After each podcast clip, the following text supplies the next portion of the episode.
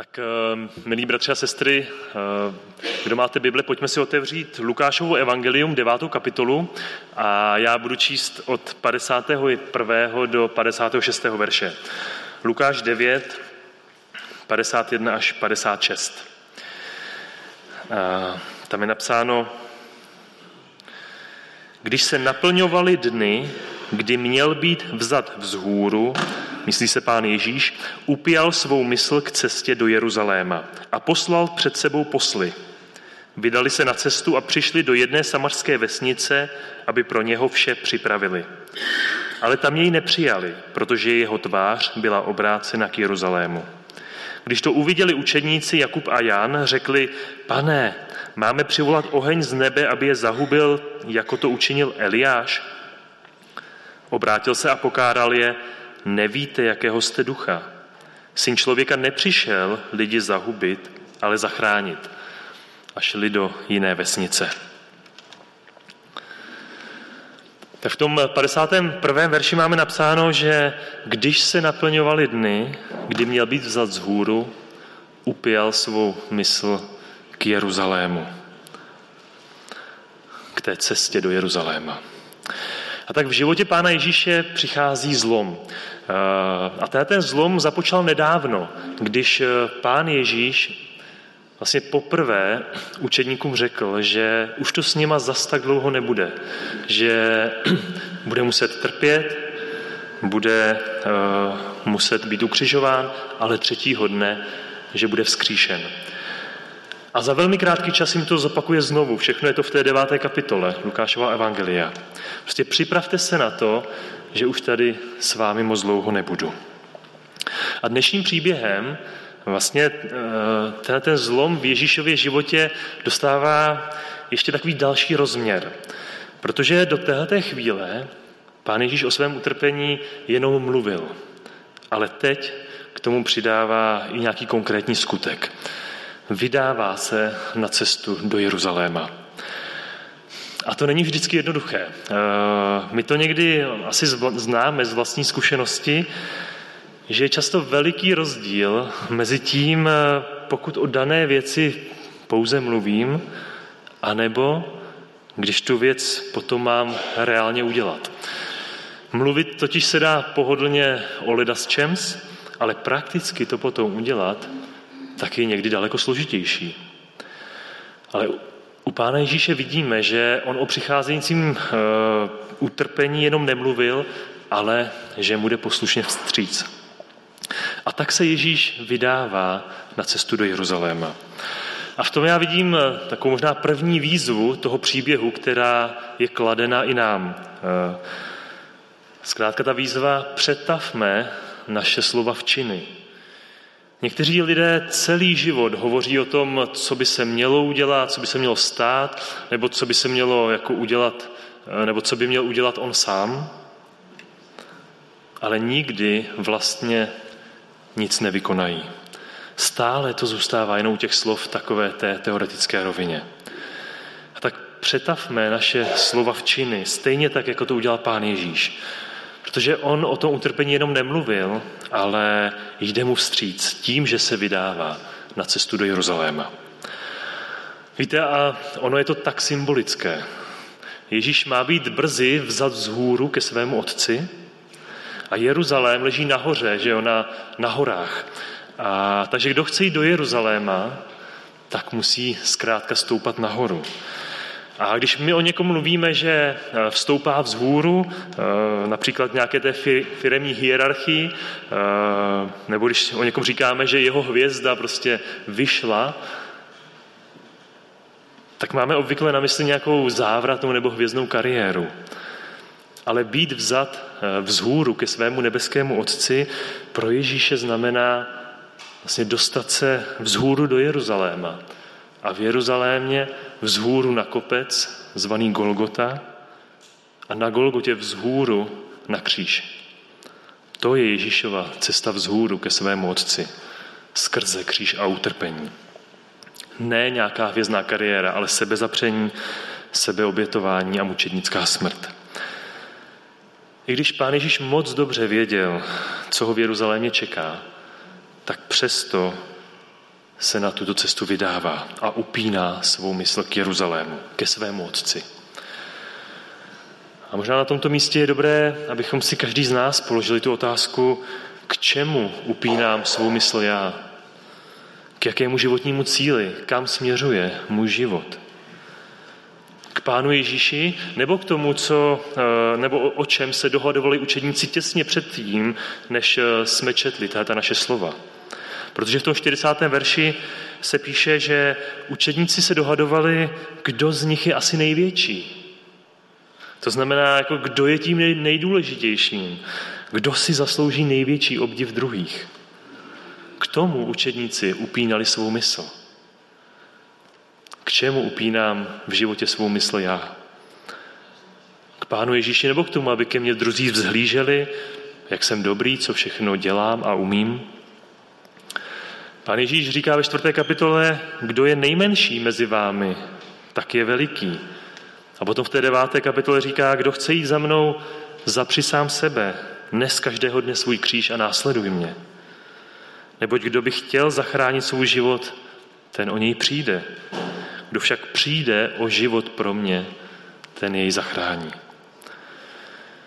A tak cesta následování Krista není vůbec jednoduchá, protože obnáší zapřít sám sebe, přijít o svůj život pro Pána Ježíše Krista stát se služebníkem všech. Na takovou cestu nás Pán Ježíš zve. Je to cesta, která skrze smrt vede k životu. U Pána Ježíše to bylo zemřít kvůli mému vlastnímu hříchu. U mě to je zemřít sám sobě kvůli Kristu.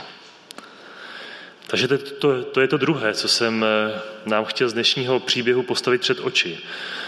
To je ta otázka, k čemu upínám svůj mysl. Prostě kam směřuju svůj život. Jak jsem již pověděl, pán Ježíš se se svými učedníky vydal z Galileje na cestu do Jeruzaléma. Ale do Jeruzaléma vedou dvě cesty. Ta jedna je pohodlná, je taková prošlapaná. Byla to cesta galilejských poutníků, která vede podél Jordánu a potom jako uhýbá teda nahoru do Jeruzaléma. A tou cestou chodili skoro všichni lidé.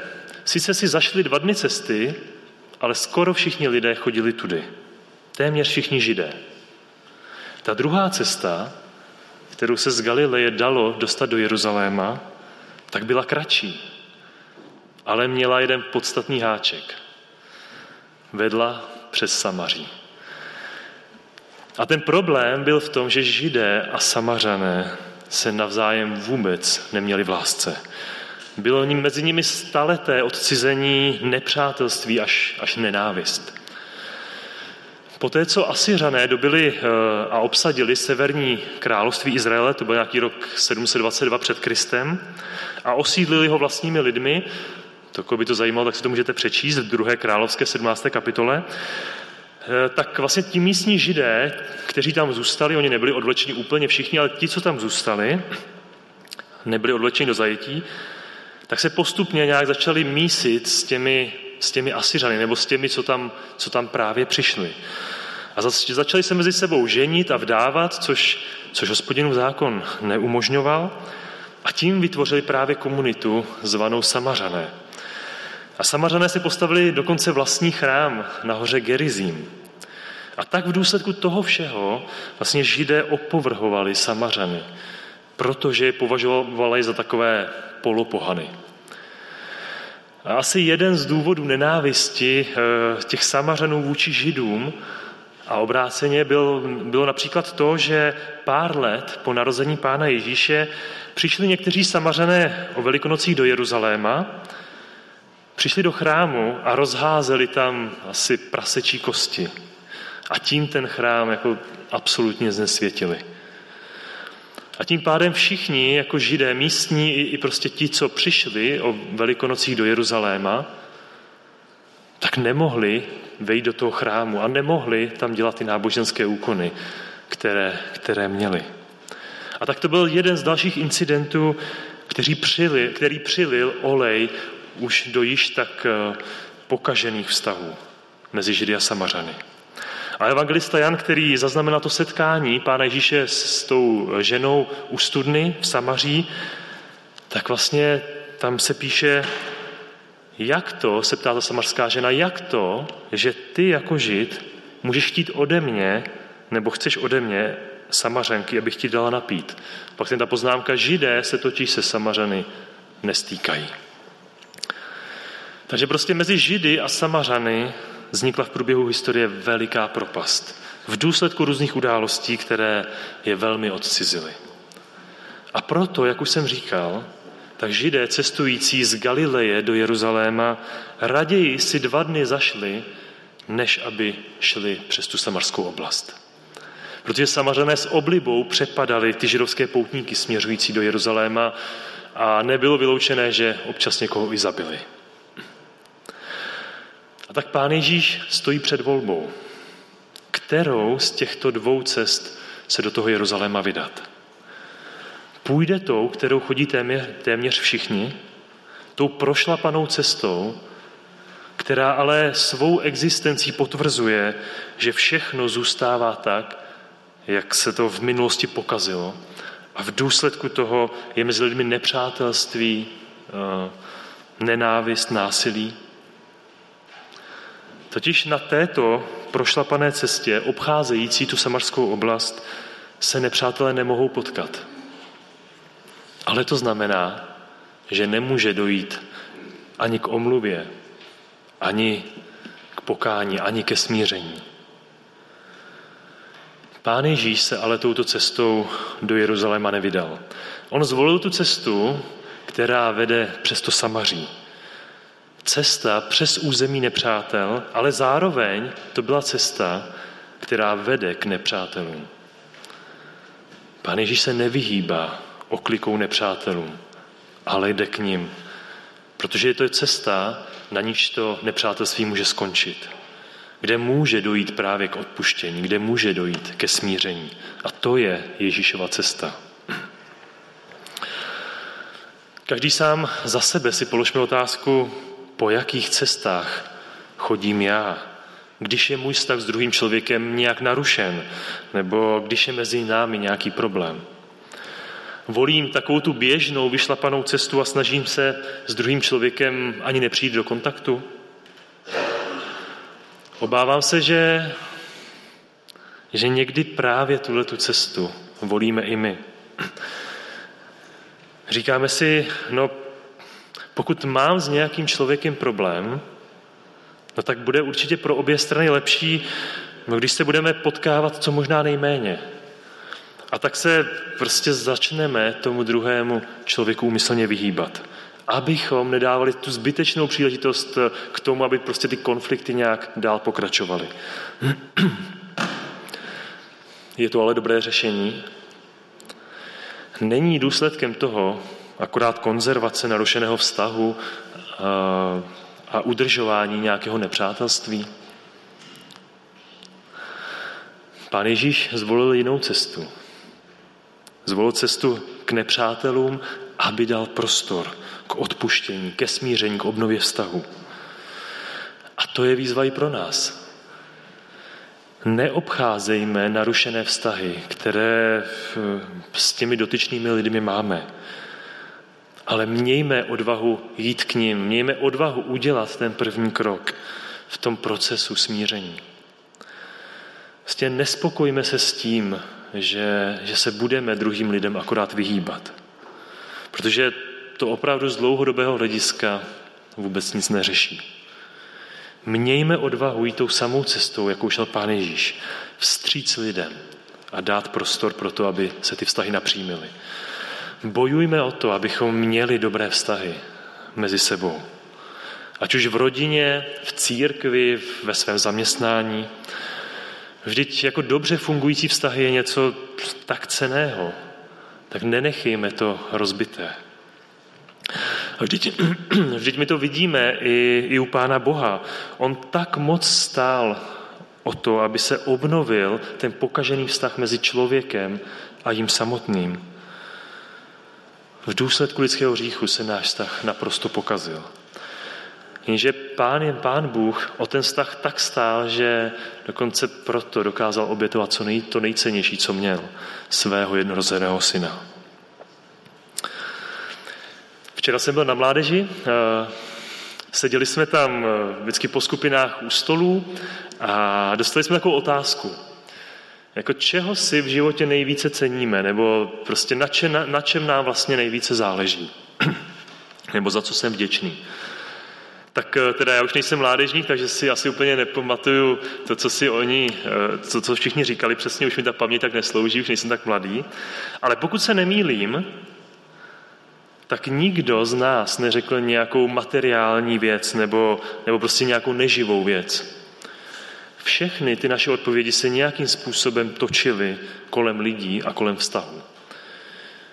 Třeba to, že, že mě druzí lidé přijímají, takový, jaký jsem, tam zazněla odpověď. Nebo že, že mě rodiče stále podporují prostě v tom, co dělám, i když já už jsem z toho domu docela pryč a, a nejsem jako schopna jim to nějakým způsobem jako vrátit, nejsem schopna jim už tak jako vyjádřit tu vděčnost, protože už tam s nimi nejsem a stejně mě podporují. Zase jiný říkal, já jsem vděčný za všechny lidi, které jsem potkal a ze kterými jsem právě mohl navázat nějaký vztah. A tak i v té skupince bylo vidět, jak moc si ceníme dobrých vztahů s druhými lidmi. A a věřím tomu, že takto vysoko eh, vztahy mezi lidmi nehodnotí jenom mladá generace, ale že takhle vzácné, věřím tomu, že to je i pro každého z nás. V každé generaci je to důležité. A proto pokud máme s někým narušený vztah, nevyhýbejme se mu, ale mějme tu odvahu jít za ním a udělat ten první krok v procesu smíření. Bojujme o to, abychom měli dobré vztahy s druhými lidmi. Víte, eh, neznamená to, že pokud půjdu a teda odhodlám se a udělám ten první vstřícný krok k tomu druhému, takže ten daný vztah se opravdu obnoví a že se nějak třeba jako uzdraví, napřímí. Vždyť ani náš příběh nehovoří o tom, Eh, jako že by v úvozovkách pán Ježíš měl úspěch na poli smíření mezi těmi samařany a židy. Prostě lidé ze samarské vesnice Ježíše a učeníky nepřijali a trvali na tom stávající nepřátelství, které v té době pána Ježíše trvalo už nějakých 750 let. To, jak ten druhý bude reagovat na můj první krok v cestě za, za usmířením, tak ovlivnit nemohu. To zkrátka nemám ve své ruce. Ale mám ve své ruce to, jestli se budu druhému vyhýbat, anebo jestli, nebo jestli se budu snažit obnovit ten náš vztah. Možná máme někdy e, takové pokušení si říkat, no, když už nějaký problém nebo nějaké nepřátelství, nějaká křivda trvá tak strašně dlouho, tak proč zrovna já a proč zrovna teď bych měl zrovna jako řešit tenhle ten vztah a nějak do toho investovat energii, čas. Proč zrovna já bych to teďka měl udělat? Když už to trvá tak strašně dlouho, já to raději nechám tak, jak to je. Už jsme si na to nějakým způsobem zvykli, eh, vedle sebe třeba nějak žijeme, moc se nepotkáváme. Znáte to ve vašich stazích? Některá nepřátelství mezi lidmi mají původ v něčem, co se stalo už tak dávno, že ani ti aktéři vlastně nedokáží pojmenovat, co bylo příčinou toho, toho konfliktu. A někdy takový spor vůči, nebo nějaký konflikt vůči druhému se dokonce dědí z generace na generaci. Prostě s tohletou rodinou prostě máme odvěký problém a tečka. Tak to prostě je. Ale přitom ten důvod třeba už vůbec není relevantní, nebo, nebo opravdu se úplně už ztratil, někam se to úplně posunulo. Ale to co, to, co mysl nezapomíná, je pocit ukřivdění, zloba a zášť vůči druhému člověku. Možná, že zapomeneme ten důvod, kvůli čemu jsme se nakonec jako rozhádali. To, to, to asi někdy nemáme už v mysli, ale to, co nezapomíná mysl, to je opravdu ta křivda, ta, ta nějaká zášť vůči druhému člověku. A tak pokud nevyřešený konflikt eh, již trvá tak dlouho, teda, že, že ani, že už vlastně nevím, proč to tak je, tak možná o toto je ještě těžší přijít za tím druhým člověkem a snažit se to dát nějak do pořádku. Protože vlastně ani už nevím, za co bych se měl omlouvat, protože si to prostě nepamatuju. A nebo se dokonce toho ani nebyl jako fyzicky přítomen tenkrát. Tak těžko se to pak obnovuje. A tak potom teda raději chodíme po špičkách a, a snažíme se minimalizovat ten zájemný kontakt. Problém je ale ten, že pokud nechám věci takzvaně vyhnít, prostě vůbec to neřešit, neřeším, tak to vůbec není dobré řešení. On, ano, opravdu možná tím někdy eliminujeme nějaké vyhrocené další situace, ale nevede to k obnovení vztahu, nýbrž ke konzervování nepřátelství, pocitu křivdy a neodpuštění. A proto mám pro nás všechny takovou výzvu. Zkrátka, pokud máme s někým nějaký narušený vztah, tak vydejme se jako pán Ježíš tou neprošlapanou cestou. Cestou, kterou se obvykle nechodí. Vydejme se na cestu k našim nepřátelům, k lidem, se kterými mám nějaký problém. A řešme to. Omluvme se, nabídněme odpuštění a smíření. Nenechme ten náš vztah dále hnít. Zápasme o naše zdravé vztahy. Jak v rodině, tak v církvi, tak všude jinde. Pojďme se ještě teďka v krátkosti zastavit u reakce dvou učedníků, Jakuba a Jana. Ti totiž, jakmile vidí, eh, že je obyvatelé samarské vesnice nepřijali, tak začínají zuřit a ptají se Ježíše v tom 54. verši, pane, máme přivolat oheň z nebe, aby je zahubil, tak jako Eliáš. Prostě učeníci se nechtěli spokojit jenom s tím, aby se třásli prach ze svých nohou, tak jak eh, jasně k tomu Ježíš nějak nabádal nebo učil eh, chvíli předtím, než se stal ten příběh. Zase to je ta devátá kapitola. Je posílá podvou do okolních vesnic a říká, když vás nepřijmou, tak prostě vytřepte prach z jeho, ze, svých, ze svých nohou. Učedníci chtějí svolat na ty samařany prostě boží oheň, tak jako se slal Eliáš na posly krále Achaziáše, druhá královská první kapitola. Je pravdou, že jako odmítnutí pohostinství a, a noclehu pro poutníky byla v té době veliká urážka.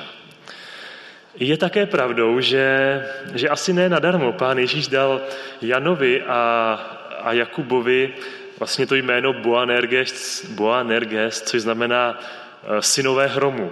Asi byli jako fakt impulzivní lidé. Nicméně ani jedna z těchto skutečností neopravňuje učedníky k tomu, aby hned volali po té nejtvrdší možné eh, odplatě. Prostě skoncovat s těmi opovážlivými samařany. Pomstít se jim za to, jak hrozně se zachovali vůči nám. Kdyby se takto nemilosrdně choval Pán Bůh vůči nám, jak bychom dopadli?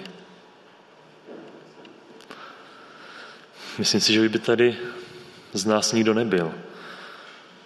Protože my bychom se ani nenarodili, protože by to skončilo hnedka u Adama a u Evy.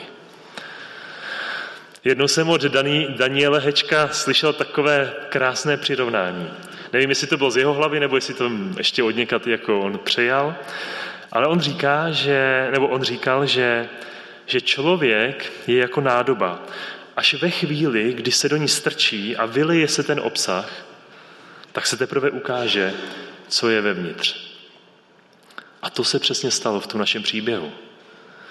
Samařané jako obrazně řečeno šťouchli do pána Ježíše a do učedníků tím, že jim prostě nedovolili tam přespat a taky jako urazili.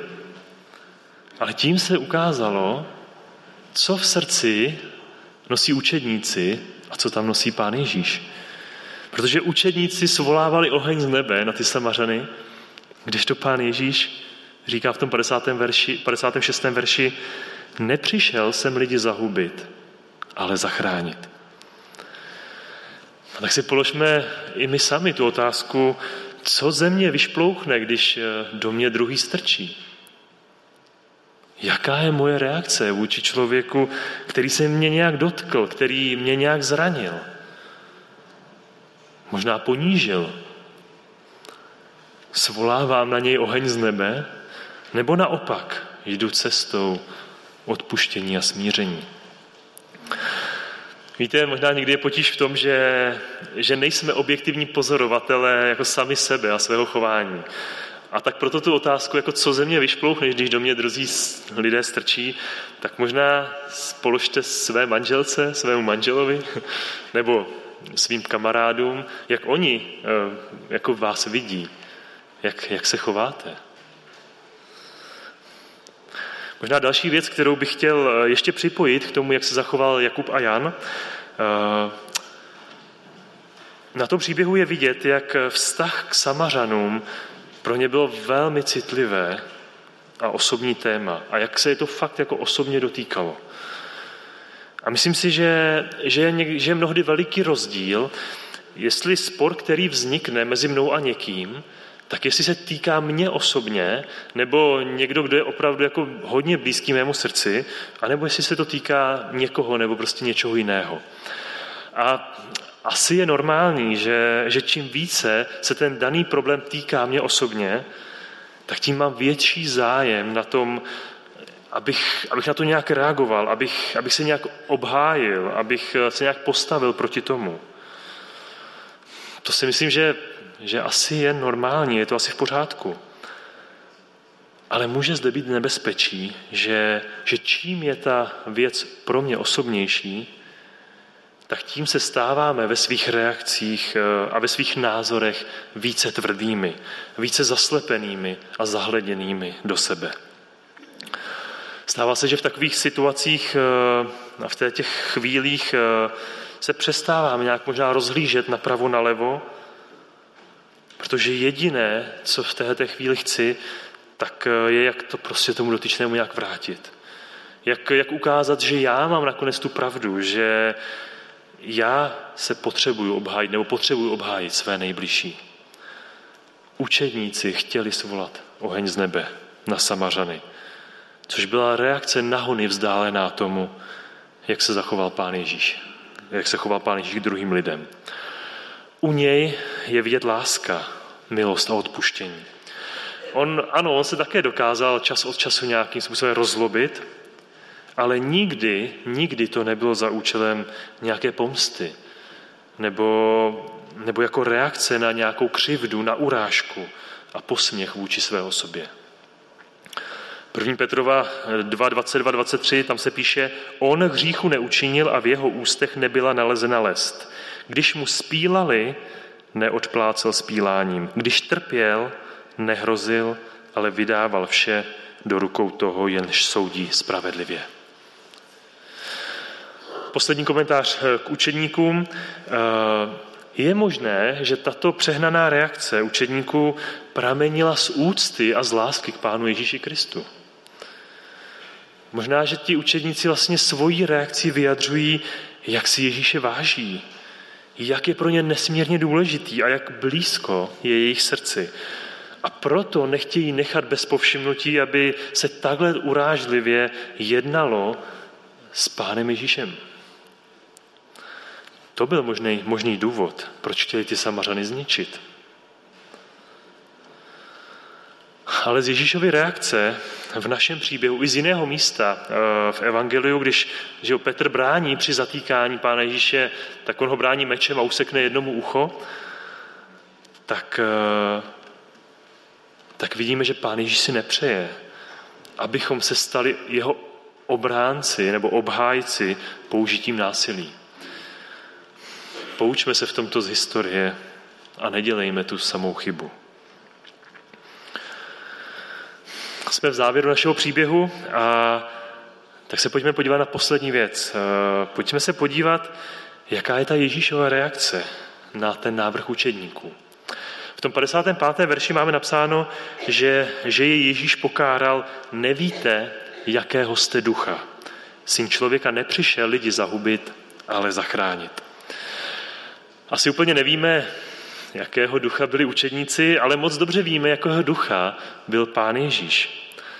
Jo, mluví o tom ta třetí a čtvrtá kapitola Lukášova Evangelia.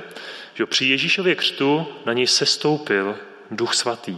A po křtu následoval pokušení na poušti a když skončilo, tak tam máme napsáno, že Ježíš se vrátil v, noci, v moci ducha svatého a hned na to vešel do synagogy a přečetl text z Izajáše, který se vztahoval na, něm, na něj. A tam je napsáno, duch hospodinův jest nade mnou, proto mě pomazal, abych přinesl chudým radostnou zvěst. Poslal mě, abych vyhlásil zajacům propuštění a slepým navrácení zraku, abych propustil zdeptané na svobodu, abych vyhlásil léto milosti hospodinovi. Takového ducha měl Pán Ježíš.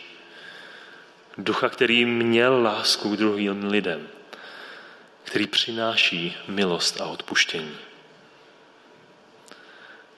Jaký duch panuje, panuje v našich životech, možná v našem společenství, v našich vztazích k okolnímu světu. Je to duch lhostejnosti a nezájmu, nenávisti a pomsty? Nebo je to duch boží, který vede k lásce, k omluvě, k odpuštění, k smíření?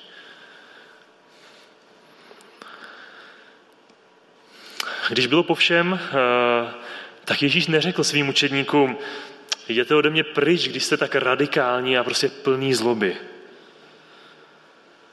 Pán Ježíš je napomenul, ale bere učedníky sebou na další cestu.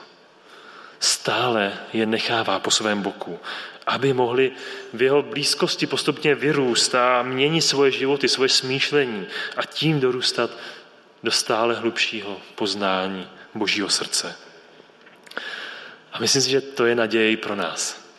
Ani nás Pán Ježíš po našich selhání neodhání pryč ale dává nám další a další příležitost mu být stále na blízku a učit se eh, z jeho srdce, které je tak široké, že se do něj vejdou úplně všichni lidé. Protože syn člověka nepřišel lidi zahubit, ale zachránit. Pán Bůh měl právo každého z nás zahubit kvůli našemu hříchu, protože apoštol Pavel říká v tom Římanu 6.23, mzdou hříchu je smrt.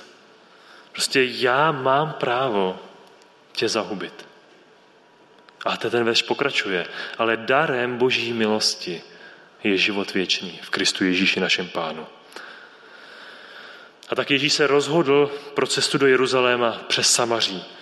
Byla to cesta, která jde vstříc nepřátelům. A poštol Pavel říká, my všichni jsme božími nepřáteli, ale díky smrti Pána Ježíše Krista jsme byli s Bohem smířeni. Amen.